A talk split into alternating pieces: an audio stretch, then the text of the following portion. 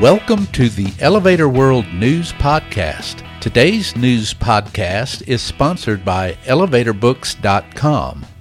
From educational programs and books to unique gift ideas and more, the only website you need is ElevatorBooks.com. This site offers books and materials on maintenance, safety, history, legal issues, technology, and more. Start browsing today at elevatorbooks.com. This is your daily industry news update for August 25th, 2020. In today's news, five cities in India have changed their rules to allow buildings of 70 stories or more. The Massachusetts Elevator Safety Association's annual golf outing was successful despite COVID 19 restrictions. Philippines officials say all elevators and escalators at stations of a Manila transit line have been repaired and returned to service. And the centerpiece tower of a proposed multi use project in Birmingham, Alabama, would be the tallest building in the state. The maximum allowed height of buildings in five cities in the Indian state of Gujarat, Ahmedabad, Vadodara, Surat, Rajkot, and Gandhinagar has jumped from 23 to 70 plus stories since the state government amended building regulations. Live Mint reports, citing the Press Trust of India. Gujarat Chief Minister Vijay Rupani said the new rules will ensure optimum utilization of land and eventually help in lowering house prices applicable to towers exceeding 100 meters in height. The amended regulations require structures 100 to 150 meters tall to have a 2,500 square meter plot, while those taller than 150 meters must have a 3,500 square meter plot. A special committee will be formed to approve the projects. Elevator World correspondent Matthew Jackson reports that the Massachusetts Elevator Safety Association's 14th annual golf outing took place on August 12th at the Old Scotland Links in Bridgewater, Massachusetts. The COVID 19 restrictions in place did not put a damper on the spirits of the 70 participants.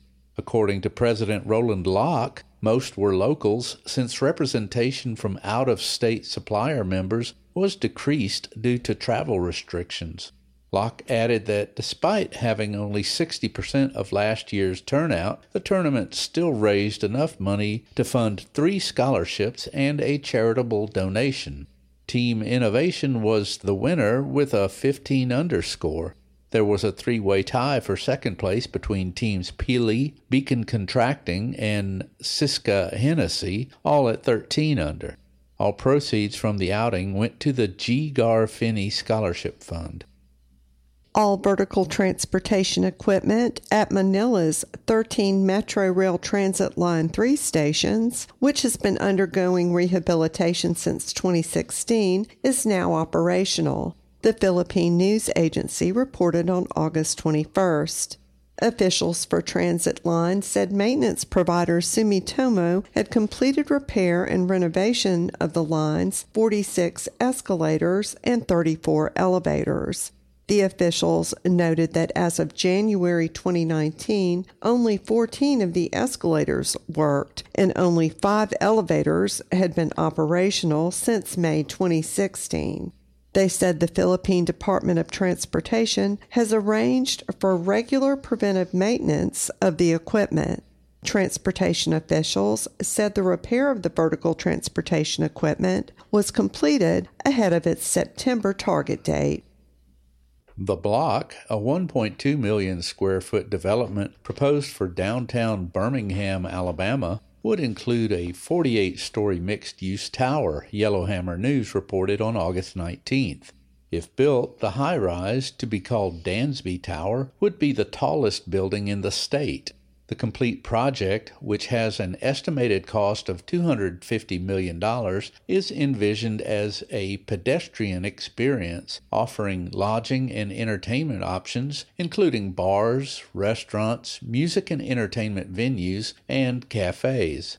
The tower, which would have hotel rooms and residential units, is named for former Auburn University and Arizona Cardinals football star Karlos Dansby, who is a chief investor in the project, along with Phoenix based developer The Ultimate Fan. The project is seeking more investors, and no construction timeline was reported. For more industry related information, visit elevatorworld.com and be sure to subscribe to our podcast in iTunes or the Google Play Store. If you're interested in becoming a sponsor of the Elevator World News Podcast, just let us know by emailing advertising at elevatorworld.com.